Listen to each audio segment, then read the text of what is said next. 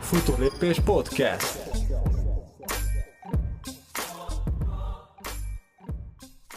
Erőtegészséget, Őri István vagyok, futóedző, a futólépés alapítója, és ebben a podcast adásban Szűcs Csabával, magyar maratoni csúcstartóval fogok beszélgetni, amennyiben nem szeretnél lemaradni a következő izgalmas podcast epizódokról sem, akkor érdemes bekövetned a csatornát, ezt megteheted Spotify-on, Soundcloud-on, az Apple Podcast alkalmazáson keresztül, vagy éppen a Google Podcast platformján is, de ezen kívül számtalan más podcast felületen is megtalálhatod a Futólépés Podcast csatornát, tehát érdemes bekövetned.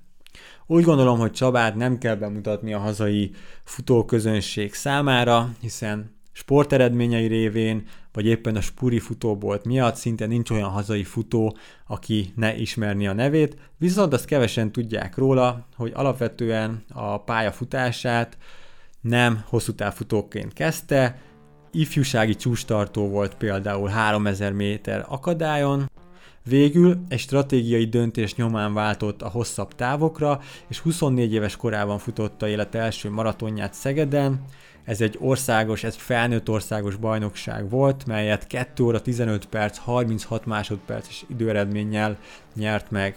Rá egy évre, szintén Szegeden, beállította az első országos maratoni csúcsát, 2 óra 12 perc 20 másodperccel, melyet újra megdöntött három évvel később Párizsban, 10 másodpercet javítva az addigi csúcson, és ezáltal beállítva a jelenleg is fennálló magyar maratoni csúcsot 2 óra 12 perc 10 másodperces idő eredménnyel. Hosszan folytathatnám még Csaba életrajzi bemutatását, kiegészítve a külföldi versenyekkel, többször futott 2 óra 15 percen belüli maratont külföldön is, de úgy gondolom, hogy a következő több mint egy órás beszélgetésből sokkal inkább megismered Csabát, mint ezekből a életrajzi adatokból. Amennyiben szeretnéd, hogy a jövőben gyakrabban készítsek hasonló podcast epizódokat, vagy éppen olyan extra és bővített tartalmakra szeretnél szert tenni, mely semmilyen más futólépéses platformon nem lesz elérhető, akkor csatlakozz a Futólépés Patreon klubhoz, megtalálod a Patreon klub linkjét itt a podcast adás leírásában. Szia Csaba, köszöntelek a Futólépés podcast adásban. Nagyon szépen köszi, hogy elfogadtad a felkérést erre a beszélgetésre. Köszönöm a lehetőséget. Azért is szerettem volna veled készíteni az első ilyen beszélgetős podcast adást, mert másfél évvel ezelőtt, amikor meginvitáltunk a futás meetupra, akkor a közönségtől nagyon jó visszajelzéseket kaptunk, hogy mennyire nyíltan, köntörfalazás nélkül beszélsz a futásról, a hazai és nemzetközi atlétikáról, szóval nagyon szimpatikus volt a közönség számára, hogy őszintén elmondtad a véleményed, és nekem is ez a célom ezzel a podcast sorozattal, hogy ha meghívok majd futókat, edzőket, szakembereket beszélgetni, akkor kötetlenül és köntörfalazás nélkül tudjunk beszélgetni a futásról és a futáshoz kapcsolódó területekről. Nem tudom, hogy mennyire követted eh, nyomon a nemzetközi atlétikát, a sporteseményeket, hogy ugye az elmúlt időszakban eh, egyre több eh, világcsúcsot döntenek meg. Nemrég az egyórás férfi és női világcsúcsot döntötték meg, síkon az 5000 méteres világcsúcsot, és hát az utcai 5 és 10 kilométeres csúcsot is sorba döntögetik itt az elmúlt időszakban és hogy mit gondolsz erről, mint a magyar maratoni csúcstartó, hogy mi lehet ennek az oka, hogy így az elmúlt időszakban ennyi csúcsot sikerült megdönteni, és átadni a, a múltnak? Hát nem tudom, tehát lehet, hogy véletlen, de azért úgy gondolom, hogy ennyi véletlenek nincsenek és ha már itt az elején úgy mond, mondtad, hogy én relatív őszintén és úgy köntörfaladás nélkül elszoktam és elmondom a véleményemet a dolgokról, akkor, akkor én megpróbálom most is ezt úgymond ugyanígy. Hát én két, két-három dologra vezetném ezt vissza. Talán az első és, és legfontosabb, de mondom, én ezekről a csúcsokról tudok, hallottam, de azért már annyira nincs a napjaimban benne a, a világ atlétikája, hogy hú, most ki hol edzett, mit edzett, miért edzett, hol versenyzett, tehát annyira nem vagyok napra kész a dologba. amit így, hát mint mérnöki logika és, és atlétikában mozgó és ezer éve futó ember, én úgy gondolom, hogy az, hogy volt egy, egy elég hosszú időszak, amikor nem lehetett versenyezni, ez, ha most durván fogalmazok, akkor nem futották versenyeken rommá magukat a, az emberek pénzért, és volt idejük normálisan felkészülni. Tehát nyilván a, az edzőversenyek azok egy jó dolgok, de azért ö, itt is módjával kell ezzel bánni. Tehát az, hogy most ö, nem is célverseny, de havonta két-három hosszút is futunk, azért 10-20 kilométeren ezen a tempón azért úgy gondolom, hogy azért az, az úgymond úgy megmarad az emberbe, tehát nem rúgja ki másnapra magát.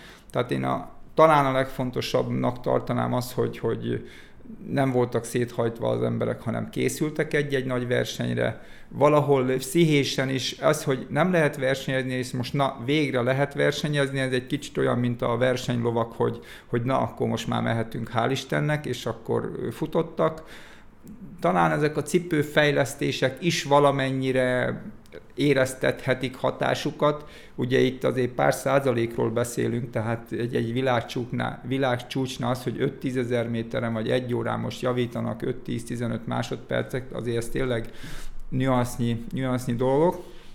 Tehát itt, itt akár a cipő is, és hát azért ha már őszinteségnél vagyunk, itt azért ne felejtsük el, hogy elvonulhattak az atléták a világ mögé, és, és talán nem voltak annyira szem előtt, a, úgymond az orvosi támogatás is talán jobban tudott érvényesülni, és itt a megengedett és a nem megengedett szerek is esetleg szóba kerülhettek. Tehát én, én lehet, hogy durva a kifejezés, de még ezt is úgymond a listára föltenném, hogy talán ez is közrejátszhatott, hogy nyugodtan tudtak készülni minden szinten. Én úgy tudom, hogy neked is volt menedzsered, amikor versenyeztél, egy francia menedzsered, Igen. és visszatérve arra, hogy gyakran versenyeznek pénzért, nyilván világszínvonalon ebből meg lehet élni, akár egy jobb hazai távfutó is külföldi versenyeken azért, pénzdíjas versenyeken, hogy meg tud ebből élni, és neked mennyi, vagy milyen versenyeid voltak, hogyha egy évet nézünk, mondjuk az, azokban az években, amikor ugye megfutottad először az, az országos csúcsot 90-ben, és utána azért volt 91-92, amit Japánban töltöttél, 93-ban ismét megfutottad a, a csúcsot, hogy évente hány maratont futottál, és, és láttam, hogy több külföldi versenyt futottál lényegében maratonon, mint, mint itthon. Akkor lényegében itt is azért ez, ez egy tendencia volt nálad, hogy a megélhetés, a megélhetés miatt jobban fizető külföldi versenyeken indultál inkább. Hát ez, ez igen, igen is, meg nem is. Akkor Magyarországon még nem nagyon voltak futóversenyek, főleg olyan számban, mint most. Én 89-ben az első maratonomon fut, futásomon nyertem magyar bajnokságot, 2 óra 14-29-el, ha jól emlékszem, nem, 35-tel utána futottam 29-et, de mindegy, tehát egy, egy relatív jó idővel nyertem, és hogy, hogy, hogy nem, de abban az évben 7 maratont futottam, ami teljesen abnormális. Tehát, és azért azt hiszem, hogy 2.20 belül nem volt, de volt olyan, hogy egy hét alatt kettőt, tehát futottam Olaszországba 2.17-re, csak úgymond csak győzelemre menve 2.17 valamennyit, és rá hétre Franciaországba 2.14 29-et futottam akkor. Tehát én akkor azért fiatal voltam, és olyan, olyan edzett, hogy én nekem ez meg se kottyan magyarán, hogy én hét nap alapon belül futottam két, két ilyen maratont. Most már nyilván ilyen idősen, meg ilyen atléta múltal, vagy ilyen, ilyen futó múltal egy picit máshogy gondolom. Én akkor ezt nem elsősorban a pénzért csináltam, én szoktam mondani, én imádtam futni, most is imádok, ha egy filért nem fizettek volna érte, valószínű pont ugyanígy futottam volna, és pont ugyanígy versenyen, és akkor is azt mondtam, amit most, hogy az, hogy ezért relatív jól megfizettek, ez csak, hát most durván hab volt a tortnán, de én nem volt olyan felkészülés, hogy én arra gondoltam, hogy hú, most én nekem ezt az edzést meg kell csinálni, mert akkor majd így futok, és ezzel ennyivel több pénzt keresek. Én úgy gondolom, hogy a sok, sok futó, főleg utánam következő futóknak, amikor tényleg a megélhetési futók voltak, hogy hétről hétre, akár egy hétvégén két versenyt is vállalva futottak pár tíz-száz, akkor még márkái vagy euróért, ebből nem lehet fejlődni. Tehát ez tipikusan az, hogy ez, ez az ember égeti önmagát, és, és ebből nem lehet fejlődni. Én ha versenyeztem is többet, egy nem versenyeztem sokat, ez a hét maraton egy évben az rémesen sok volt, de mondom az én, én nem futottam magamot rommá. Ha következő években már csak kettőt-háromat futottam maratont, és egy négy-öt félmaraton, de a félmaratonokat általában úgymond így edzés jelleggel. Én nekem nem is volt olyan hű, de nagy félmaraton időm. Egyszer futottam 63-30-at, tehát ami három perces átlag, de nem, nem volt olyan, olyan jó félmaratoni időm. Én szerettem egy versenyre konkrétan fölkészülni, én tudtam azt, hogy három hónap múlva itt és itt kell futnom, és akkor én mondjuk azt, hogy két és fél, három, négy hónapig én arra a versenyre készültem, én minden nap úgy álltam oda, hogy na, ezt az edzést meg kell csinálni, mert nekem Párizsba, vagy itt, vagy ott, vagy amott, nekem jól kell futni. Az, hogy most mennyi pénzt fogok ott keresni, az, az akkor nem érdekelt. Tehát Nyilván, hogy én, én relatív, szoktam mondani, hogy relatív szerencsés időben voltam szerencsés helyen, mert akkor már volt némi pénz a versenyeken, de még nem voltak annyira szabadok a, a NDK-sok, az oroszok és a feketék megjelentek a versenyeken, de nem nagy busszal, csak kis busszal hozták őket. Tehát akkor még azért úgy lehetett jobban labdába rúgni, de én úgy gondolom, hogy ma is lehetne, pénzt keresni is, csak többet kéne edzeni és jobban kéne futni. Uh-huh. Ez tök jó, meg tök fontos, hogy ezt elmondtad, hogy alapvetően ez a évi két maraton az, az ideális, hogy mondjuk egy tavasszal, meg egy ősszel. Ez így van. Uh, úgyhogy szabadidős sportolóknak szerint én azt mindenképp javaslom, hogy ezt így tartsák szem előtt. Ugye megdöntötted az országos csúcsot 90-ben, utána 93-ban is, előtte Szekeres Ferencnek a, a csúcsát döntötted meg. Voltak olyan vetétársak azért, azt elmondhatjuk, hogy akkoriban voltak olyan futók, akik mondjuk futottak 2.13.30-at, hogyha jól tudom, Kovács Józsi talán pont Szegeden ő, ő lett a második? Talán? Ö, nem tudom, nem, amikor én nyertem, akkor nem ő lett a második. Én gondolom őszintén, hogy nem emlékszem pontosan. Uh-huh. Egyik Súlyok Attila lett a második 89-ben, 90-ben azt nem emlékszem, amikor csülött hogy akkor ki lett a második. Lehet, hogy a Kovács Józsi. Ha. Szóval, hogy azért futotta a 2.13-30-at, 2.15-öt elég sokan. Szóval volt egy, volt egy úgymond népes mezőny, főleg így a mai, mai viszonyokhoz mérten, maratonon is, ahol stabilan azért 2.17-2.18 alatt elég sokan futottatok. Hogyha most megnézzük a magyar atlétikát, akkor talán két-három olyan futó van, aki mondjuk ilyen 2.17-2.16 körül tud futni. Mi lehet a, annak az oka, hogy egyrészt egyre népszerűbb a futás, mármint rekreációs sportolók között, mint, mint a Spuri egyik tulajdonosa, ezt gondolom ti is érzékelitek, hogy a futás egyre népszerűbb, viszont az élsport, a magyar élsport, atlétika pedig egyre inkább háttérbe szorul, egyrészt kevesebben is atletizálnak, másrészt a, az eredmények is igazából nem fejlődnek, azt is lehet mondani inkább, hogy, hogy fényévekre vannak mondjuk a, a, akár a 90-es évek távfutó eredményeitől.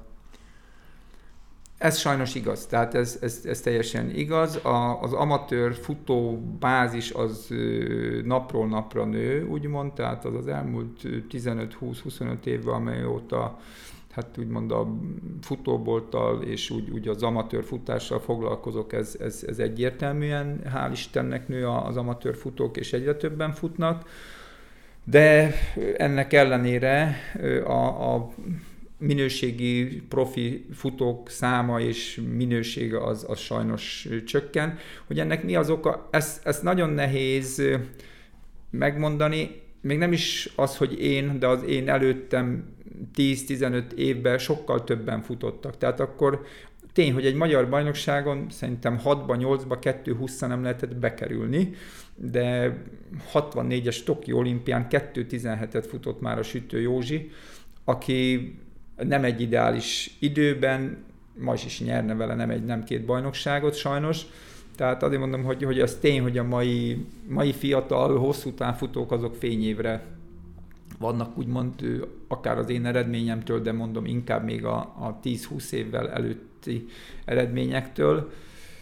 Akkor, akkor valahogy voltak csoportok, ilyen futók, bázisok, egyesületekben, ahol együtt edzettek, vagy együtt edzettünk, és, és valahogy ez, ez ment. Ma valahogy mindenki kevesebb melóval szeretné ugyanazt az eredményt elérni, amit nem lehet. Tehát én, én szoktam mondani, hogy 240-50 kilométert, ha valaki nem fut relatív keményen, az, az ne nagyon álmodozzon abból, hogy ő majd 2.12-t fog futni. Tehát lehet csoda tehetséges, meg sok minden lehet, de én úgy gondolom, hogy, hogy ez a meló, ez kell hozzá. Tehát ilyen heti 200 km alatti edzésből nem lehet futni 2.12-t, és én, én azt látom, nem ismerem annyira a magyar pillanatnyi hosszú távfutóknak az edzés módszereit, és hogy mit edzenek, de nem nagyon hallottam még olyant, hogy bárki is 200 kilométeres heteket futott volna.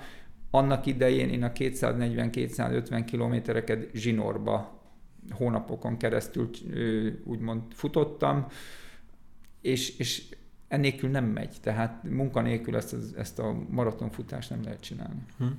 Jó, azért hozzáteszem, hogy a jelenlegi maratoni élmezőnytől még úgymond, akik most jól futnak, hogy, hogy csak hogy így a helyen kezeljük a dolgot, meg hogy tényleg én aztán senkit nem, senkinek az eredményét nem szeretném minősíteni, hogy tőlük meg én is fényéve vagyok, szóval 2.26-os maratonom van, azért az még messze van a 2.16-tól is, Szóval alapvetően így valamennyire érintett vagyok én is, meg azt, azt visszaigazolhatom, amit te mondasz, hogy itt azért 200 meg 250 kilométeres heteket maximum edzőtáborban egy-két hétig, vagy egy hétig futnak talán a hosszú távfutók.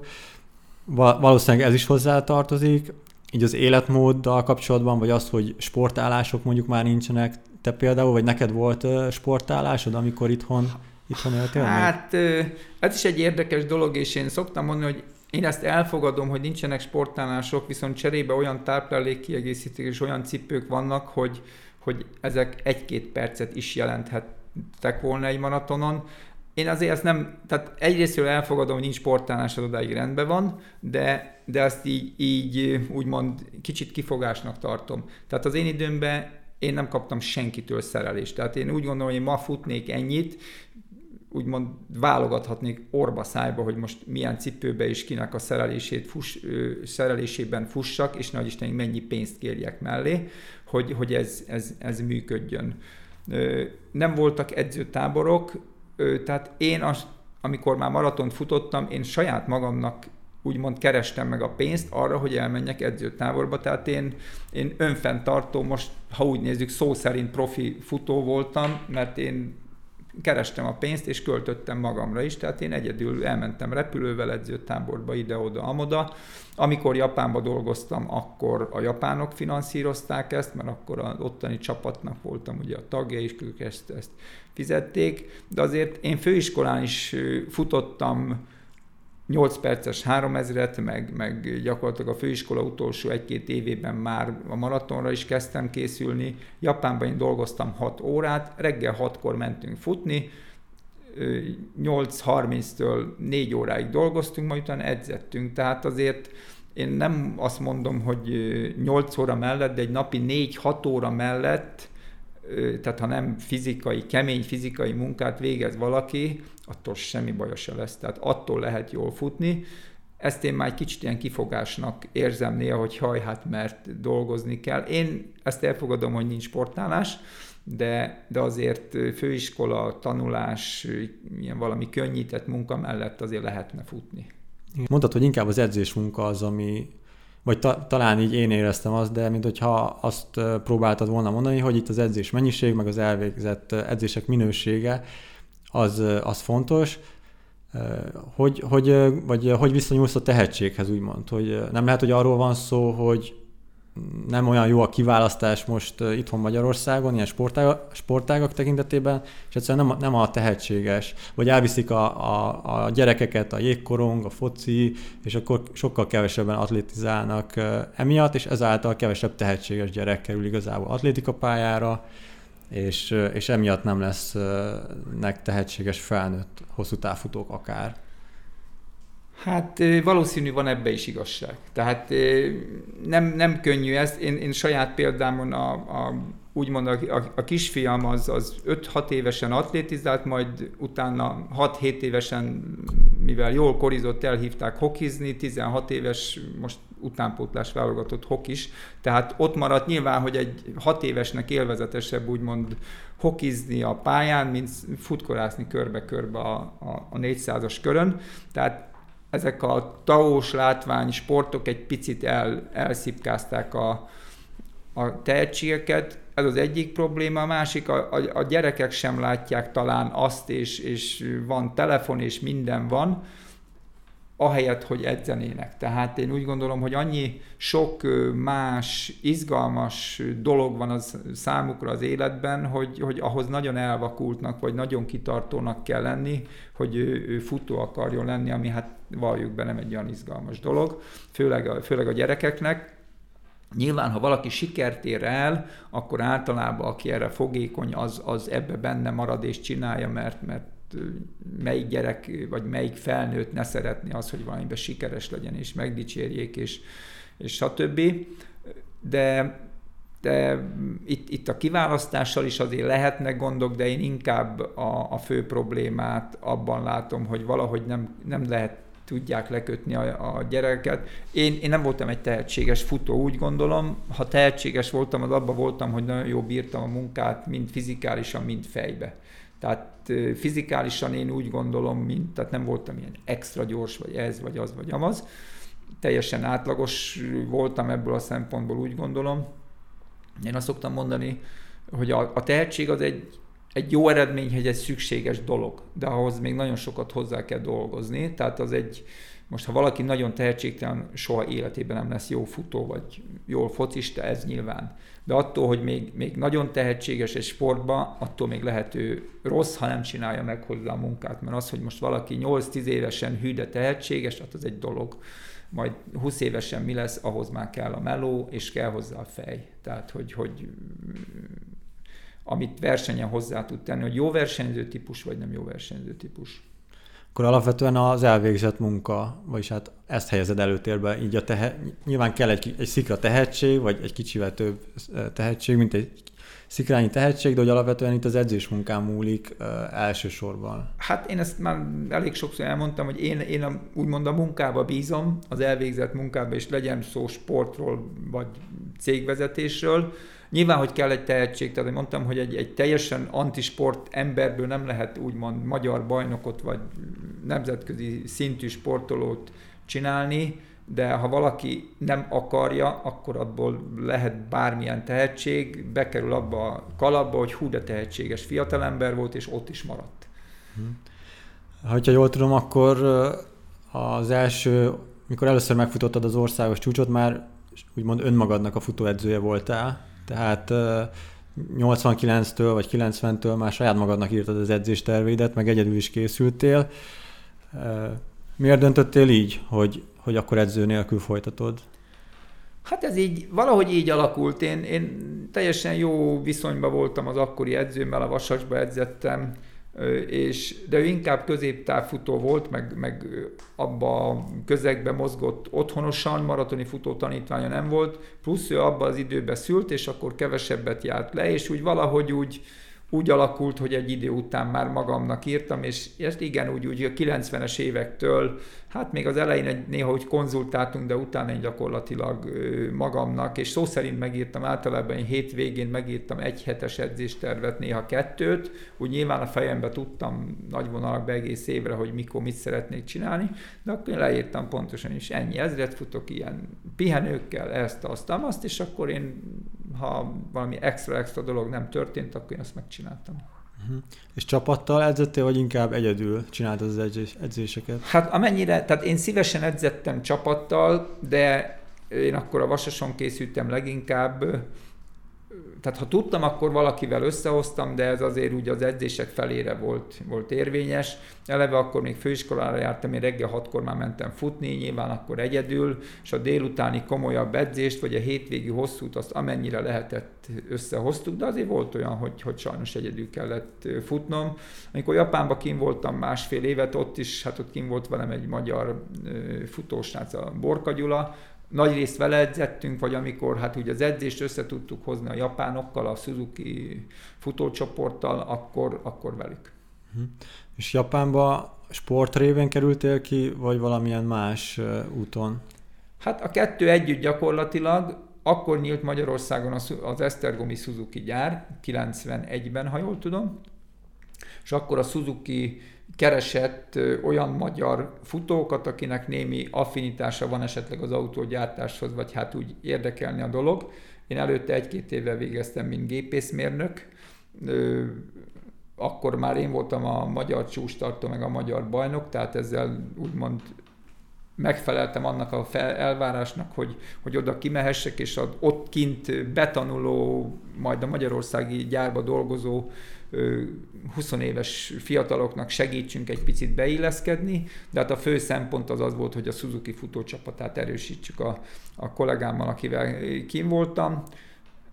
Japánban nincsenek sportklubok, ott a, a nagy cégeknek vannak futóklubjaik, tehát a Suzuki-nak, a Honda-nak, a Mazdának, Toyotának, ezeknek mindnek nagy, nagy futóklubjaik vannak, és akkor itt vannak ezek, leginkább ezek az ekiden versenyek, meg félmaraton, maraton versenyek, és hát az, az egy nagy reklám, hogy most melyik csapat végez előbb. Tehát milyen kicsit kettőszerebbe voltunk, egy mint futók, egy mint mérnökök, és, és mint magyar, hát ilyen nagykövetek, akik ott egyengették a kintieknek az útját. Uh-huh. És mennyire tudtál így azonosulni így a kinti ilyen munkamorállal, meg feladattartással? Azért japánok közül néha előbukkan egy-egy jobb maratonfutó, vagy hosszú távfutó, egy-két kínai jobb távfutó is néha felbukkan, szóval hogy alapvetően ők így a munkához, én úgy tudom, hogy úgy állnak hozzá, hogy nagyon hasonló a szemléletük, mint neked, hogy, hogy dolgozni kell keményen. Igen, akkor... tehát nekem itt ilyen problémám nem volt, teljesen úgymond Nyilván vannak furcsa szokásaik, meg, meg egyebek, de az, hogy, hogy dolgozni kell, ők még többet edzettek, mint mi, csak ők kicsit lassabban általában.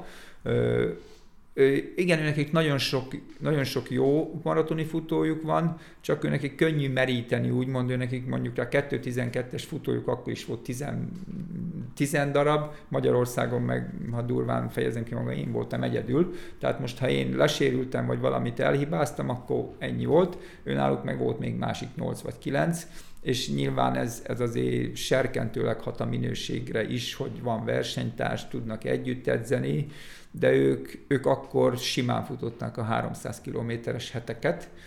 Ö, jó, ő, ő náluk mondom azért általában voltak úgymond gyengébb ö, edzések, vagy hogy ilyen lassabb, hosszú futások, amiknek én annyira nem láttam az értelmét, vagy ez Magyarországon vagy Európában nem volt annyira divatos, de, de ők is úgymond a munkahívei. Nem csak a, a munkába a munkahívei, hanem a sportba is a munkahívei. Hát az, hogy ott túlóra egy kicsit túl van misztifikálva, de ő nekik ez egy ilyen életstílus, vagy egy, így, így szokták meg. Mhm. Szóval alapvetően, amikor kint voltál, akkor is így a saját zsinórmértékedet követted, írtad a saját edzéseidet, és néha összehoztátok az edzéseket, amikor úgy jött ki a lépés? Igen, ez így működött, hogy amikor engem kihívtak és szerződést kötöttünk, akkor hát nem azért, mert nem bíztam úgy bennük, de hát nyilván egy más világ. Én mondtam, hogy jó, én megyek, de én saját edzőm vagyok, és én szeretnék azért valamennyire ehhez ragaszkodni, mert én nem tudtam innen, hogy majd ott mit kell nekem edzeni, tehát nyilván, ha úgy látom, hogy az nekem jó és hasznos, akkor természetesen megcsinálom, de ők egy más szisztéma vagy más edzésmódszerre dolgoznak, azt nem biztos, hogy úgy egyből át akartam venni. Ők annyit mondtak, hogy jó, ha nekem erről van papírom, és akkor én már végzett edző voltam, mondták, hogy jó, semmi gond, én edző vagyok, akkor én edzhetem önmagamat, meg akkor a másik magyar, a Borka Gyulát is úgymond együtt edzettünk, és akkor hetente általában egy-két edzést megcsináltunk közösen, eleve mi nem egy helyen laktunk, tehát a reggeli edzéseket azt én mindig a Gyulával csináltam, reggel 6-4 hét fele kezdtünk, és akkor a délutáni edzést, ha, ha résztán volt, az szinte mindig velük, azt próbáltuk úgy összeigazítani, hogy akkor, akkor 8-10 együtt edzettünk. Uh-huh. És előre tudtad, hogy két évig maradsz, vagy határozatlan időre kimentél, és hazajöttél ugye 92-ben, akkor ugye Barcelonában volt az olimpia, ahol, ahol indultál is maratonon. Az olimpia miatt jöttél haza, vagy ez volt a terv, hogy haza fogsz jönni? Nem volt előre terv, nekünk határozatlan idei szerződésünk volt, a, a társam, a Gyula, az kint maradt még azt hiszem 8 vagy 9 évet. Én gyakorlatilag 91-től másfél évig voltam ott, csak az olimpia miatt elég sokat voltunk edzőtáborba Európába, én 93 tavaszán, hát úgymond bontottam szerződést, és kicsit meg is voltak lepődve, hogy én miért, miért nem maradok ott, amikor ott minden szép, minden jó. Egyetlen egy oka volt, én akkor még úgy éreztem, hogy tudok a futásban fejlődni, és, és azért ott a napi 6 óra munka mellett, és a nyáron 35-40 fokos, 90 os páratartalom mellett, ez, ez nem volt olyan könnyű. Tehát gyakorlatilag ott készültem fel a magyar csúcsra is, meg én futottam Japánba is 2.13-at is, tehát lehetett ott edzeni gond nélkül, de én úgy gondoltam, hogy anyagilag nekem majdnem mindegy volt, hogy kicsit többet versenyzek, vagy kevesebbet versenyzek, de Japánba kapom a fizetésem, vagy úgymond, mint amit az előbb mondtam, hogy profiként élek, amit keresek, keresek, és költöm magamra, amit költök, ami marad, marad. Tehát azért nekem akkor a francia országi versenyeken aránylag jó nevem volt, Párizsba voltam, negyedik, ötödik, egy-két kisebb maratonit megnyertem, tehát engem relatív jól el lehetett adni, akkor, mint mondtam, már volt pénz a futásba, meg aránylag jó menedzserem volt, tehát én azért a futással is vígan föntartottam magam, tehát nem volt egy úgymond ilyen vakrepülés, de én akkor azt mondtam, hogy én nekem fontosabb az, hogy próbálok jól futni, mint hogy Japánban mérnökösít játszok. És mondtad, hogy már edzői végzettséged volt, mi, mi alapján edzettél már, hogy púzus alapján sebességet mértetek inkább, vagy, vagy a púzusmérés úgymond nem kapod még akkor a szerepet akkoriban? Hát ez egy, ez egy jó kérdés, úgymond egy kicsit mosolyognom kell, akkor még nem nagyon volt púzusmérő óra. Tehát ez a púzus az körülbelül annyiból állt, hogy most néha az edző vagy én befejeztük a részt, és akkor megmértem, hogy mennyi a púzusom, 10 másodperc, ennyi, 190 plusz-minusz 10, és köszönöm szépen, ennyi volt. Egy dolgot csináltunk akkor általában, hogy reggel ébredési púzust mértünk, abból a, a fáradtságra lehetett aránynak következtetni, amit általában utólag, amikor vagy túledzettem magam, vagy megbetegedtem, akkor láttam, hogy hát igen, az utóbbi egy-két napban reggeli púzusom az nem 33-34 volt, hanem 36-37. Ez, ez gyakorlatilag, ahogy kinyílt a szemem az ágyba, akkor mindig megmértem a púzusom.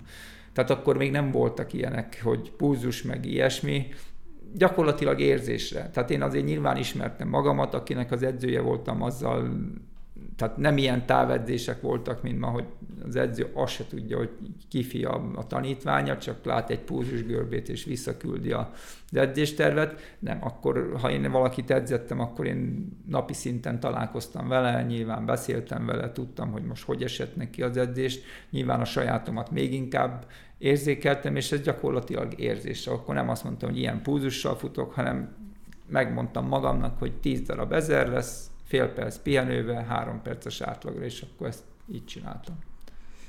Jó, hát ez szerintem mindenképp tanulságos. Nyilván én, én is azt szoktam mondani, hogy nagyon fontos az, hogy, hogy legyen sok adat az edzésről, hogyha egyrészt, hogyha használják azt az adatot valamire, mert az, hogyha csak van, megnézegeti az ember, és így az összefüggéseket így nem annyira látja át, akkor igazából teljesen mindegy, hogy mennyi adat van. De ez, ez hogy érzésre futni, ezt szerintem nagyon sok elfelejtették mostanában, hogy ennek jelentősége van. Hát akkor nem nagyon volt más lehetőség, tehát én abszolút nem vagyok úgymond a pulzusmérés mindennel, tehát teljesen normális, tehát szoktam mondani, hogy változik a világ, már rég nem lóháton járunk, tehát ez teljesen jó, én inkább egy kicsit az ellen, hogy, hogy úgy edzek valakit, hogy azt se tudom, hogy, hogy eszik-e vagy isszák az embert, ez azért szerintem nem egy szerencsés. Az, amit mondtál, igen, a, a, adatok nagyon fontosak, nagyon jók, azt tudni kell kiértékelni, és, és az, hogy most csak megnézem, jó, ennyit futottam, ennyi volt a pulzusom, ez egy nagyon szép dolog, de ha ahhoz nincs mögé rakva egy tudás, kettő összehasonlítva, jó, igen, és a múlt héten, és a tavaly, és tavaly előtt, és akkor mennyit futottam, milyen pulzussal, akkor sok mindent nem ér az egész, de, de az tény, hogy, hogy nyilván, ha az a technika létezett volna 30 éve, akkor úgy gondolom, hogy más a, más a magyar csúcs ma, a táplálék kiegészítőknél ugyanez a, ugyanez a helyzet. Az tény, hogy egyrésztről jó volt, tehát én azt mondták, hogy fussa három perc egy jelzet, akkor én plusz-minusz egy másodperc által meg tudtuk futni, de ugyanúgy a köröket is, tehát akkor én azért úgy, úgy, úgy tudtam, hogy milyen gyorsan futok, ma már ezt, ezt úgy, úgy nem annyira tudják a, az emberek belőni, mert ott van az óra a kezén, és, és ez minden diktál. De hát akkor nem volt ez a technológia. Én úgy gondolom, hogy kettőt együtt lenne szerencsés, hogy igen, minden adatot használni, és azért a, a, az embert is látni a, az óra mögött, mert az az fontos. Uh-huh. Szóval ilyen laboratóriumi vizsgálatokon, akkor, vagy mennyire voltak ezek elterjedtek akkoriban, hogy ha, ha jól tudom, akkor alapvetően 3000 akadályon, vagyis hát akadályon is indultál, sőt, ifi csúcstartó is voltál akadályon, hogyha jól tudom, hogy akkoriban voltak bármilyen mérések, amik így megállapították, hogy most akkor alapvetően középtávfutónak kellene lenned, vagy inkább irányulni kellene így a hosszabb távok felé, vagy egyszerűen te döntöttél úgy, hogy mostantól inkább hosszú távfutó leszel, és hanyagolod az akadályt? Hát én mondtam, hogy gyerekkorban valakinek valahol sikere van, akkor az általában abba az irányba megy. Egy kicsit ezzel én is így voltam, mert nem emlékszem pontosan, a testnevelési főiskolának volt egy ilyen, ilyen terheléses labor-szerű vizsgálata, ott egyszer voltam bent, megmondom őszintén, de hogy hány éves lehettem, szerintem ilyen 16-7-8, de inkább 7-8, 17-8, ahol végeztek egyszer izombiopsziát, tehát hogy a fehér és a vörös izomrostok aránya milyen, hogy inkább gyors vagy inkább lassú futó lehetne, akkor én akadályt futottam, és mondták, hogy nekem inkább 800-at kéne futni. Nem azt mondom, hogy nem tudtam 800-at futni, mert valami serdülő OB még ott is voltam dobogon, de egy-két év múlva maratont futottam. Tehát azért itt a tudományt ebből a szempontból én megcáfoltam meg mértek ilyen VO2 maxot, meg ilyesmit, de azért abban az időben még ezt annyira nem, nem tudtuk használni, mert ahhoz kellett volna pulzusmérő óra, vagy rendszeresen visszamérni, mert az, hogy most nagy vonalakban esetleg arra volt jó, hogy az aerob anaerob küszöböt, tehát a, hol kezd savasodni az ember, azt úgy belőték, de én azt mondom, hogy ezt én tudtam magamról is, tehát 15 kilométert, amilyen ritmusban egy kőkemény edzésen le tudtam futni, ott még nem savasodtam. Ha elkezdtem zsibbadni, akkor savasodtam. Tehát ez, ez valahol ilyen egyszerű. Elindultál a 92-es olimpián, viszont kiálltál 10 kilométernél, hogyha jól tudom, vagy ö, valamelyik cikkben ezt olvastam. Eleve sérült voltál már, mikor kimentél, csak szerettél volna mindenképp ö, olimpián rajthoz állni, vagy közben történt valami, hogyha jól tudom, izom szakadás, vagy izom húzódás? Igen, nekem a Vádlimban volt izom szakadás. Megmondom őszintén, hogy én nem akartam az olimpián rajthoz állni. Én akkor egy olyan három-négy hónapja már legalább küzdöttem. Hol itt fájt, hol ott fájt, de a Vádlim fájt szinte mindig. Hogy nagyrészt Franciaországban éltem kint, próbáltak ezt, azt, amazt, ilyen vizsgálat, olyan vizsgálat, azért még nyilván akkor volt már ilyen-olyan ultrahang, de nem volt annyira profi CT meg MR, mint, mint most. És úgy igazából sose tudták megmondani, na most pontosan mi a, mi a probléma, és akkor az olimpia előtt mi akkor Suzuki-nál voltam, ugye, és a, a Osamu elnök úr a Seattal Barcelonába tárgyalt, és hát ő meggyőzött bennünket, hogy menjünk ki, és ott még találkozzunk, és, és úgymond a csapat üdvözletét átadják, és akkor mi az olimpiai megnyitóra bementünk, majd utána hazarepültünk Magyarországra, és akkor én mondtam, hogy nem tudok elindulni, mert nem, nem jött rendbe a lábam. De mivel ott voltunk a megnyitón és beregisztráltak bennünket, akkor volt egy ilyen nemzetközi olimpiai szabály, hogy aki a megnyitón ott van és, és be van nevezve, annak rajthoz kell állni. Ez a régi szocialista ország volt jellemző, hogy, hogy kivittek olyanok, akik nem versenyeztek, hanem jó katonák voltak, és és emiatt volt olyan, hogy, hogy, hogy nem lehet az, hogy én most megsérültem és nem megyek oda. Mondták, hogy jó, ki kell mennem, vagy rajthoz állok, vagy a, a Nemzetközi Olimpiai Bizottság orvos elé elmegyek, és majd ő megmondja, hogy sérült vagyok, vagy nem vagyok sérült. És akkor mondtam, hogy jó, hát akkor most már ki, ki kell mennem újra Barcelonába, akkor kimegyek és elindulok. Mondták, hogy nem kell csinálnom semmit. Ha lőnek úgymond a rajtpisztoly, és utána azt mondom, hogy bocs, megsérültem, akkor megsérültem, és kész, de rajthoz kell állni és akkor így tízig elfutottam, de hát nem edzettem már hetek óta. Tehát azért mondom, hogy én, én nem voltam egészséges, de még, még az olimpia előtt egy-két héttel is úgy gondoltam, hogy tudok futni. Ez gyakorlatilag az olimpián a maratoni szám az utolsó szám, és akkor kiderült, hogy mégsem tudok futni, de tehát én nem, nem azért álltam oda, hogy na, ott legyek az olimpián, hanem mert egy ilyen technikai dolog miatt muszáj volt odaállnom. De mhm. én örülök neki, hogy, ott, ott voltam, meg, meg kijutottam, az, hogy most sérülés miatt sajnos nem tudtam végigfutni, hát ez, ez, ezt bánom, de ez van. Mhm. Ez gyak, gyakran voltál egyébként sérült, vagy mennyire, hányszor kellett újra kezdeni így az edzéseket? Jellemzően nem voltam sérült, tehát egy ilyen, gyakorlatilag ez volt az egyik ilyen legkomolyabb sérülésem, illetve 18 évesen egy ilyen mar, a népstadionban, volt népstadionban volt egy ilyen felmérőnk pályán, és ráléptem a szegér, és az összes bokkal a szalagom elszakadt. Az volt egy ilyen, ilyen sérülés, de én még abban az évben, ez volt márciusban, júliusban már akadályon ifjúsági csúcsot futottam, tehát nagyon gyorsan összeszedtem magamat, de amúgy nem voltam jellemzően sérülékeny a gerincemmel volt probléma, gyakorlatilag azért is hagytam abba, és azért is most is nem, ha futok is nem tudok mindig úgy, ahogy szeretnék, mert két évente van általában egy gerincsérvem, és azzal úgy az nem olyan vidám, hogy néha nem tudok menni, néha nem biztos, hogy fölbírok kelni, de, de azért futok, amennyire lehet. Hm. És uh, alkalmaztál a futás mellett bármilyen kiegészítő edzést, erősítő edzéseket? Ez mennyire volt akkoriban népszerű?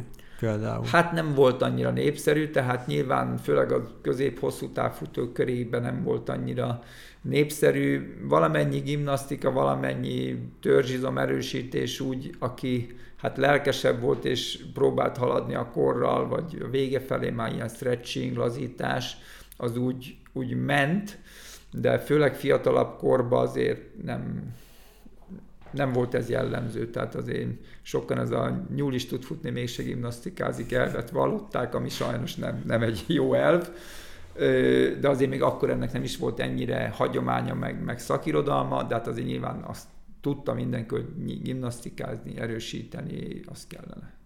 Aha.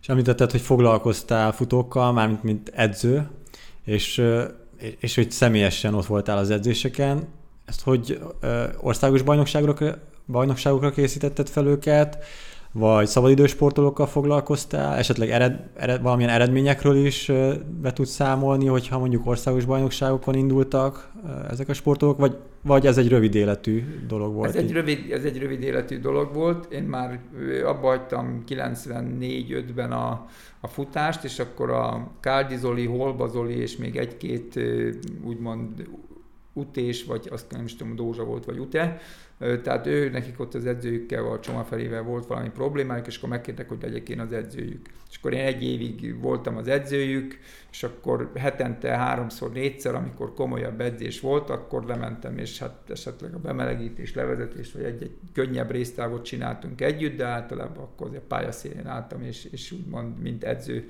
edző funkcionáltam, tehát úgymond ez, ez volt, amikor csináltam. Utána, hát, hogy néha-néha valakinek úgy, úgy besegítettem, de az, így amatőr szinten az, az előfordult, de így, így komolyabb versenyzővel nem foglalkoztam. Tehát utána Káldi kiment Japánba, ő neki már ott volt edzője, tehát utána én, én úgymond profikkal nem foglalkoztam. Erre időm sem nagyon volt, én akkor már kezdtem a boltot csinálni, és én ha valamit azért csinálok, azt próbálom százszázalékosan csinálni, és akkor ez így, így elmaradt.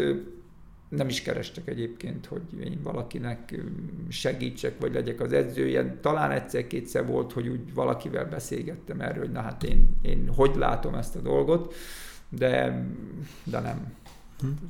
És így, így az edzői ambíciók így mennyire voltak erősek, vagy mennyire vannak jelen most például, hogy szívesen foglalkoznál mondjuk élsportolókkal, akár egyesületek, egyesületi szinten, vagy esetleg szabadidős sportolókkal, vagy igazából annyi dolgod van, hogy, igazá, hogy ez már nem fér bele egyáltalán? Annyi dolgom van, hogy ez abszolút nem fér bele. Ha lenne egy úgymond másik életem, akkor elképzelhető, de azért ma, ma az élsport is egy picit más, mint az én időmben volt, egy kicsit el van anyagiasodva, itt az edzők is nagyrészt, ha maszekon dolgoznak, akkor pénzről szól egy kicsit a dolog, tehát nem hiányzik ez, ez úgy, úgy nekem. Én nem mondom, hogy nem csinálnám szívesen, de én, én jól érzem magam így, ahogy, így, ahogy vagyok, és nem... Tehát az egy, nyilván egy picit eleve meg kéne tanulnom a mai, mai edzősködést, hogy hogy kell csinálni. Nyilván a munka az, az adott, de, de igen, én már nem vagyok annyira napra kész a pulzusmérésbe és, és a többi dolgokba, de hát ez most, ha valakit érdekel, akkor nyilván ez egy, egy-két hónap alatt teljesen ö, belerázódik. De nekem meg tehát ö, arra végképp nincs, nem volna időm, hogy, hogy olyanokkal foglalkozzak, akit én akarom az eredményt, de ő nem. De most ha valaki azt látnám rajta, hogy nagyon csillag a szeme, és a csillagokat is lehozza, és ő nagyon akar futni, akkor lehet, hogy még most azt mondja, jó, amiben tudok, segítek neked, de én napi 20 órát dolgozom, tehát nem érek rá erre. De, de ilyen nem nagyon látok. Tehát így meg végképp nem izgalmas számomra ez a dolog. Hm. És mennyire volt nehéz azt mondani, hogy akkor itt vége a, a profi karriernek, és akkor nincsenek versenyek a karriered után. Ez mennyire volt nehéz? Nem tudom, nekem nem volt olyan, olyan nagyon nehéz. Tehát úgy érdekes, én, én amikor futottam egy négy, négy évet, négy-öt évet elég intenzíven maratont, meg Japánba is dolgoztam, én azért annyit utaztam, annyit voltam edzőtáborban, hogy azért már nem volt nekem ez olyan izgalmas. Tehát egy picit már, most ha durván fejezek, ez is a munka volt, én tudod, tudtam azt, hogy igen, edzenem kell három hónapot, kő keményen, nem sérülök meg, akkor futni fogok 2, 13, 14 körül, ha erre a versenyre megyek, akkor körülbelül ennyi pénzt keresek. Tehát azért mondom, hogy ez egy kicsit majdnem olyan volt, mint tényleg egy munkahely, csak hát teljesen más, meg azért nyilván szerettem csinálni, de de úgy, és én azt mondtam akkor, hogy ameddig én ebbe örömemet lelem, és látom lehetőségét, hogy fejlődjek, tehát nem érzem azt, hogy na itt a vége, és ez már följebb nem mehet, addig csinálom. És amikor a gerincemmel gondok lettek, hogy nem tudtam rendesen edzeni, mert hol a lábam zsibbat, hol fájt, hol úgy éreztem, hogy elszakad, mert éppen olyan ideget nyomott a gerinc, akkor azt mondtam, hogy jó, akkor, akkor itt a vége és úgy nem volt olyan vészes nekem valahogy. Egy, a Suzuki-hoz mehettem volna dolgozni, mint, mint gépészmérnök, és hát ugye kint dolgoztam, de akkor egy másik futó ismerősömmel elkezdtünk egy futóboltot csinálni, és akkor utána abból két év múlva, három év múlva lett a spuri. Tehát nekem ez így valahogy jött. Én, én úgy, úgy, úgy úgymond, ami munka volt, azt megcsináltam, ha futni kellett, futást csináltam, ha Japánba kellett dolgozni, ott dolgoztam, tehát nekem nem volt probléma, én nem vártam úgy semmit magamtól, hanem amit kellett csináltam, és ez így, így alakult. Én most is szeretnék versenyezni, nagyon jól tudom, hogy 56 évesen nem tudom, most is kérdezik, miért nem futsz egy maratont? Hát miért fussak? Most futok, nagyon-nagyon összeszedem magamat, és bele se rokkanok, és futok 2.40-et, akkor mi van? Tehát pont semmi, ha három órát, akkor sincs semmi, ha kettő 30-at futnék, akkor se lenne semmi. Elmondhatnám, hogy mennyire jól futottam 56 éves koromban, de ez semmit nem jelent. De én most is szoktam futni. Én úgy gondolom, hogy ugye a dolgokat helyén tudom kezelni, tehát nem akartam magamból durván bazári majmot csinálni, hogy elmegyek, és tavaly még nyertem egy versenyt 2.13-mal, most meg majd futok 2.33-at, de hát ott vagyok, mert kaptam 200 dollárt vagy 1000 eurót, és akkor milyen jó. Tehát volt nekem futótársam, de hát miért hagyod abba még egy pár évig lébecolhatná, és ezért jó keresni ezzel. Mondom azért, mert ez nekem nem pálya. Tehát én nem égetem magamat azzal, hogy most elmegyek, és utána vagy kiállok, vagy megvernek a jobb nők is.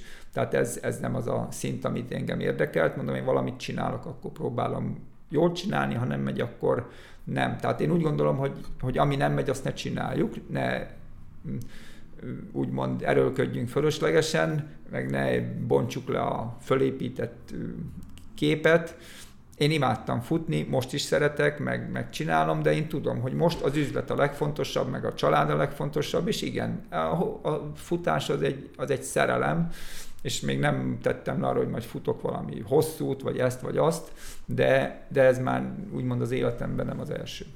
Ha. Szerintem ez tök, tök jó, hogy mondod, meg ez fontos, hogy, hogy egyszerűen nem kell ragaszkodni ahhoz, bármennyire is szereted a futást, hogy van, amikor azt kell mondani, hogy akkor idáig tartott a, ez a szakasz az életedben, és mostantól váltani kell. Mert ugye sokszor az okozza a problémát, akár sportolók életében is, hogy nem, nem tudják elengedni, hogy nem, nem tudnak váltani, és nem tudják azt mondani, hogy jó, ez idáig szép és jó volt, továbbra is futó vagyok, meg a te esetedben ugye csúcstartó, de hogy mostantól akkor ezt át kell állítani magamat, hogy mostantól nem, erről, nem ez van a fókuszban, nem erről szól az élet, hanem ugyanúgy szeretek futni, most is miközben egyeztettünk, ugye említetted, hogy még nem futottál már egy het, és már eléggé hiányzik. Igen, meg... már úgy, úgy, úgy zavar. Igen, igen. Úgyhogy szerintem ez egy tök, tök egészséges dolog, meg szerintem ez a normális valahol. Említetted, hogy nagyon sok a munka, nagyon sokat dolgozol, és hogy mi, mi a nagy projekt, ami, amiben most így benne vagy, akár a bolttal? Hát most ilyen durván nagy projekt nincs, azért az, hogy nyolc boltot irányítani kell gyakorlatilag egyedül, azért ez elég nagy, nagy, nagy projekt, főleg így most, hogy vírus is volt, ez is volt, az is volt, be is kellett zárni, nem is kellett, volt, amelyik gyár leállította a gyártást és a szállítást, utána kinyitottunk, akkor hopp, de most nincs áru, tehát azért volt, voltak problémák, most Székesfehérváron nyitunk egy üzletet, úgy nagyságrendileg egy két hét múlva, tehát szeptember végéig mindenféleképp szeretnénk megnyitni. Most ez egy ilyen új projekt, aránylag nagy, de hát nyitottunk már egy párat, úgyhogy ez most nem azt mondom, hogy rutinból megy, de meg kell csinálni. Tehát ez is egy, egy feladat, ez is egy probléma, amit meg kell oldani. Tehát én és most itt a vírustól kezdve mindenre azt mondom, hogy, hogy a problémák, meg a feladatokat nem el kell söpörni, meg szőnyeg alá, hanem akkor szembe kell nézni vele, és meg kell oldani a, a problémát. Ezt is meg kell, ez is, egy, ez is egy verseny, nyilván van konkurencia, nyilván mi vezetjük úgymond a piacot, de de nem ülhetünk karba tett kézzel, hogy hű, de jó, most mi vagyunk a legtöbb üzlet Magyarországon, aki a futásban ott van, és stb. stb. Mi adunk a legtöbb futócipőt, mert akkor egy vagy két év meg fognak előzni. Most ez nekem egy ugyanolyan, hát valahol egy kihívás és egy, egy verseny, egy lehetőség, hogy igen, ha azt látom, hogy van egy mondjuk Székesfehérváron, úgy gondoljuk, hogy, hogy ott potenciálisan egy üzlet tudna működni, akkor ott, ott valószínű fogunk nyitni egy, egy üzletet, és nem várjuk meg, amíg valaki más, más nyitott ami melóval jár. Tehát nyilván próbálok mindig bővíteni, meg segítséget magam mellé venni, de mivel elég maximalista vagyok, azért sajnos úgy gondolom, hogy az a jó, amit én megcsinálok, annak, hogy nem mindig így van. Tehát én, én tudom, hogy vannak nálam okosabbak is a cégben, hál' Istennek, és nem is az a cél, hogy mindent én mondjak el. Szoktam mondani bizonyos dolgokba, vagy megbeszélésen, hogy nekem is ugyanolyan egy szavazatom van, mint a másik három kollégának, a marketingügybe vagy bármibe leülünk tárgyalni. Tehát nem, nem én vagyok a legokosabb, vagy mindent megmondó, de azért az, hogy merre támad a hadsereg, és melyik a, a projektnek a iránya, azt nyilván nekem kell megmondani. Uh-huh. Székesfehérvári vagyok egyébként. Melyik részen fog nyílni a, az új üzlet? Hát ez a cím szerint a Malom utca 36, ami Sörház utca volt régebben. Én megmondom őszintén, hogy szerintem akkor voltam utoljára Székesfehérváron, amikor az arakpályát átadták, és valami ilyen 20 évvel ezelőtt, vagy 30 valami ifjúsági akadályverseny volt utána nem, nem nagyon hiszem, tehát nem ismerem Székesfehérvárt, ez elvileg közel van az atlétikai pályához is, a Bregyóhoz, ott, ott van ilyen szabadidőpark, meg csónakázótó, tehát akik ott vannak, meg jöttek állásinterjúra, helyi futók, azok mind azt mondták, hogy ez egy, ez egy jó, jó hely lesz, hát reméljük, tehát én, én bízom benne, Székesfehérváron elég sok futó van, relatív, mivel ott, ott sok cég van, tehát pénz is van, hát meglátjuk. Uh-huh. És egyébként arra le, azt figyeltem, vagyis hát nem így konkrétan figyeltem, de azért nyilván így látom, hogy így a social médiában mi történik, meg más futóboltok, például akármilyen marketing tevékenységet folytatnak, és rátok nem annyira jellemző, hogy ilyen közös futásokat szerveztek például cipőtesztel, vagy lehet, hogy csináltok, de nem, nem annyira hangsúlyosan, mint, mint mondjuk más cipőboltok. Ez tudatos, vagy egyszerűen ez, ez, ez, úgy gondoljátok, hogy ez nem annyira hatékony, vagy számotokra ezek a közösségi futásokkal összekapcsolt cipőteszt és hasonlók, nem, nincsenek jó tapasztalatok esetleg? Hát is-is, tehát mi is csinálunk, nem annyit talán, mint, mint egy-két konkurencia.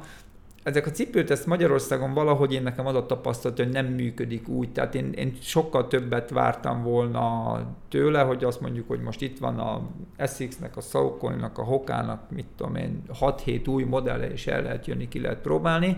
Tehát én, én nem láttam rá igazán érdeklődést, egy picit ezek a futóklubok úgy hirtelen megszaporodtak, utána egy-kettő becsődölt, meghalt.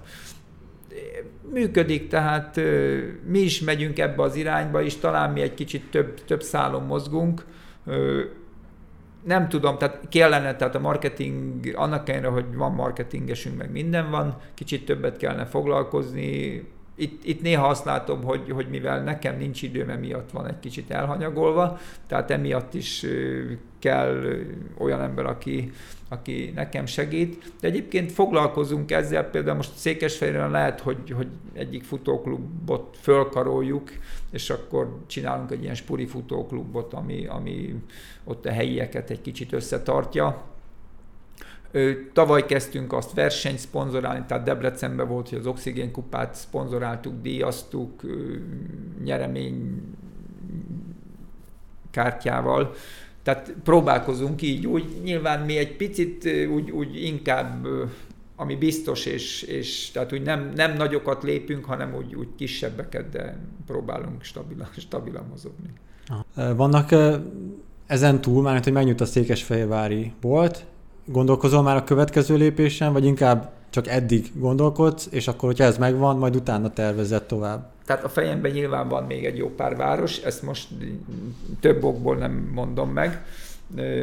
Egy, mert akkor esetleg valaki megelőz bennünket, kettő, még azt nem tudom pontosan, hogy, hogy tehát volt konkrét, ahol akartunk nyitni, de most Fehérvár előbb jött azért egyszerre két tőt nem tudunk, nem is akarunk csinálni, tehát azért tényleg elég sokat dolgozok, ezek nem, nem biztos, hogy ebbe kell belehalnom, vagy belerokkanni.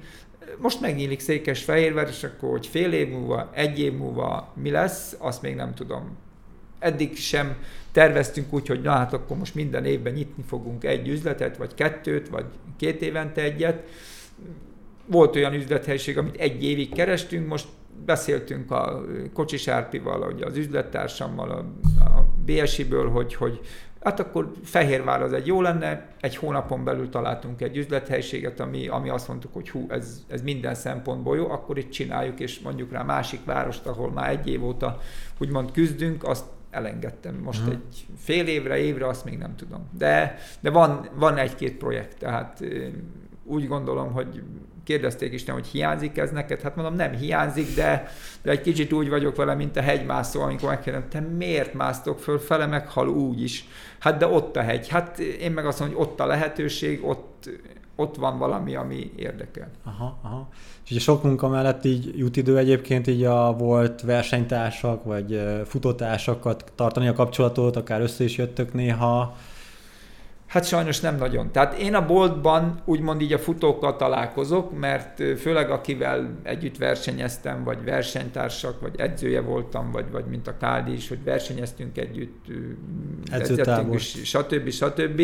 Ővele, ha összefutunk, mint például a vizeren, nyilván amennyi időnk volt, beszélgettük, mindig megbeszéljük, jó, oké, jövő héten megbeszélünk egy találkozót, ez, úgy, ez így évente többször megbeszéljük, és öt évente egyszer össze is jön van még egy-két ilyen, tehát azért mondom, én így nem estem ki, úgymond ebből, szinte minden héten összefutok valakivel itt az üzletbe, vagy fölhív, hogy hú, jövök be bent, vagy akkor dumáljunk egy kicsit, de úgy, úgy, úgymond így, így barátilag bandázni, az sajnos, sajnos nem, nem nagyon.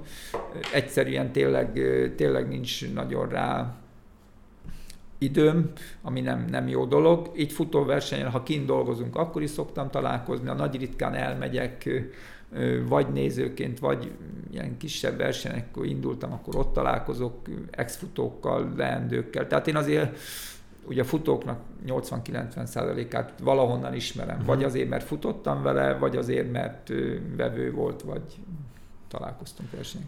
És uh, hogy érzékelitek itt a boltba? Ugye most így az ultrafutás az elmúlt időszakban egyre népszerűbb, gondolom ezt is, vagy titeket is keresnek meg úgy itt a boltban, hogy kifejezetten ultratávra készülnének, és ez a 90-es években például ez mennyire volt elterjedt, hogy mondjuk ultrázni, vagy, vagy egyáltalán akkoriban így látóteredben volt-e bárki, aki például ultrafutó volt, és tudtad, hogy ez egy létező műfaj, és hogy ez ebbe az irányba akár el lehet mozdulni a későbbiekben. A 90-es években kezdődött Magyarországon a Bécs-Budapest nevű, hát akkor nem ultrafutásnak hívták, hanem Bécs-Budapest futóversenynek, illetve talán utána valahogy, vagy abban az időben ugye a Spartatlon, ugye a Bogár Jani volt az egyik ilyen, meg még a hölgyek között is volt egy jó pár, de ikonikus alakja, de akkor ennek nem volt, nem volt social media, nem volt népszerűsége, az tényleg most durván kifejezve a futók is a hülyének tartották, aki, aki ultrát futott, és most nem rossz szájízzel mondom, vagy de aki nem tudott maratonon hát úgy labdába rúgni, általában az lett az ultrafutó, vagy gyalogló. Ez a két, két opció volt általában. Tehát én ennek nagyon örülök, hogy a futás ennyire népszerű. Az ultrafutásnak is örülök. Annak nem annyira, hogy sajnos látom néha, hogy, hogy egy fél maratonra nincs fölkészülve a, a, a futó, és ő ultrát akar futni.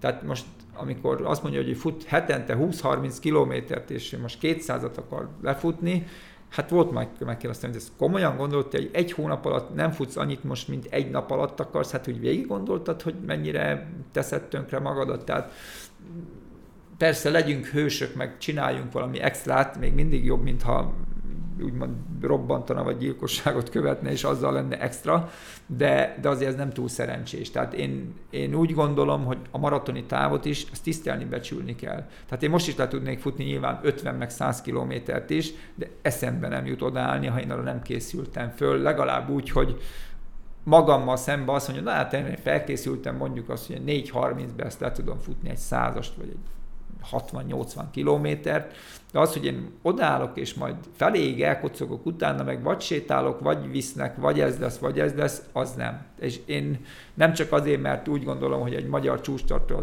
vagy fusson, vagy ne szerencsétlenkedjen ott, de egy, egy amatőr meg, hát most időben nem a nevét kockáztatja, hanem az egészségét kockáztatja, adja, hogy nincs felkészülve. Tehát én, én tényleg maximálisan tisztelem becsülni, és azt mondom, persze fussunk, fussatok minél többet, de fel kell készülni egy távra. Tehát az, hogy életében nem futott 20 kilométert se valaki, és maratont akar futni, az, az nem jó szerencsés dolog. Tehát az, az ne.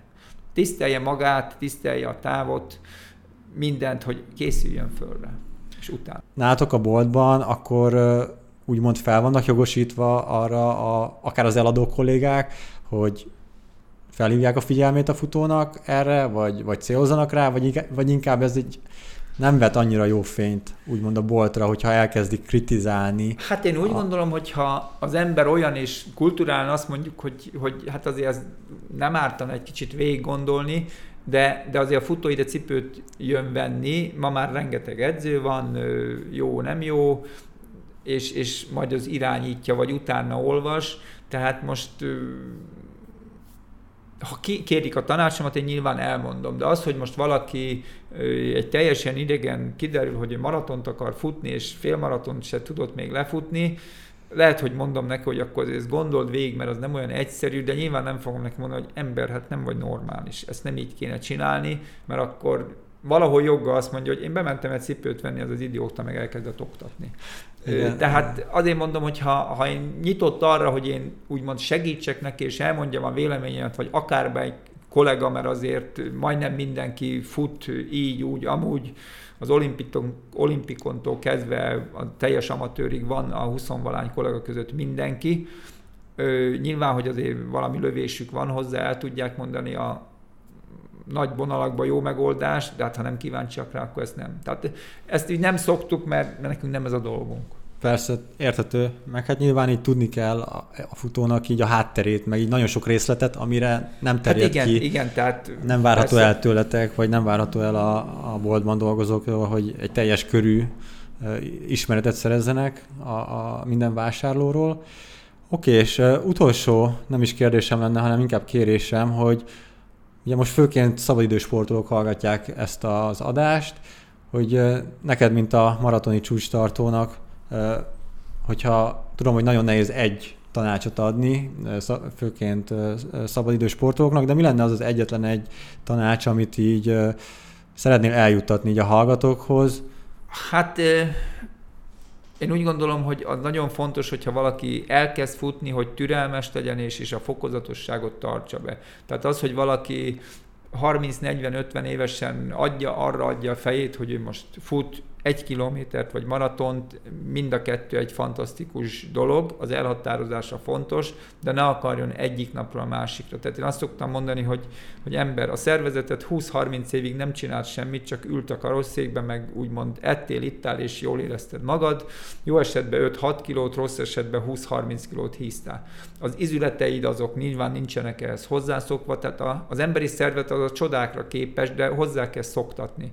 Tehát nyilván az, hogy most valaki sok-sok év után némi súlyfelesleggel, vagy nem némi, hanem sokkal elkezd sportolni, egy ragyogó dolog, de akkor először sétáljon, fusson, és majd jusson el a maratonig, az ultramaratonig, bármeddig, de legyen türelmes önmagával szemben, mert annak általában sérülés a vége, ott két dolog van, vagy egyből azt mondja magának, hogy na hát igen, tudtam, én erre nem vagyok alkalmas, jobb lesz nekem a karosszék, és zabálok tovább. Ez az egyik, a másik azt mondja, de én nagyon kemény csáó vagyok, és én akkor is megmutatom, hogy én megcsinálom. Ez egy nagyon szép dolog, és vagy teljesen tönkreteszi magát, vagy akkor szép lassan rájön, hogy melyik a helyes út. De, de azért mondom, hogy én úgy gondolom, hogy, hogy ez a középút és, és türelmesen végigjárni az utat, következetesen, kemény melóval ez, ez vezet a sikerhez, hogy most a siker az egy maratonnak a teljesítése, vagy a magyar csúcs, ez már más kérdés, de az út az hasonló. Hm, szuper. Jó, nagyon szépen köszönöm Csaba, hogy... Én köszönöm, hogy úgymond első, első lehettem, mint kiderült. Igen, a következő vendégem az adásban Kádi Zoltán lesz majd, hogyha minden jól megy, Zoliról, Zoliról már többször esett szó itt az adásban, ő a magyar 10.000 eh, méteres csúcstartó, úgyhogy szerintem egy hasonló izgalmas beszélgetésre számíthatunk majd. Köszi szépen Csaba még egyszer. Az Nagyon adást. szépen köszönöm is a lehetőséget. Amennyiben izgalmasnak találtad a podcast adást és tetszett, akkor légy nyomj egy lájkot, küld el a futótársaidnak, vagy oszd meg a futótársaiddal hogy ők is meghallgathassák.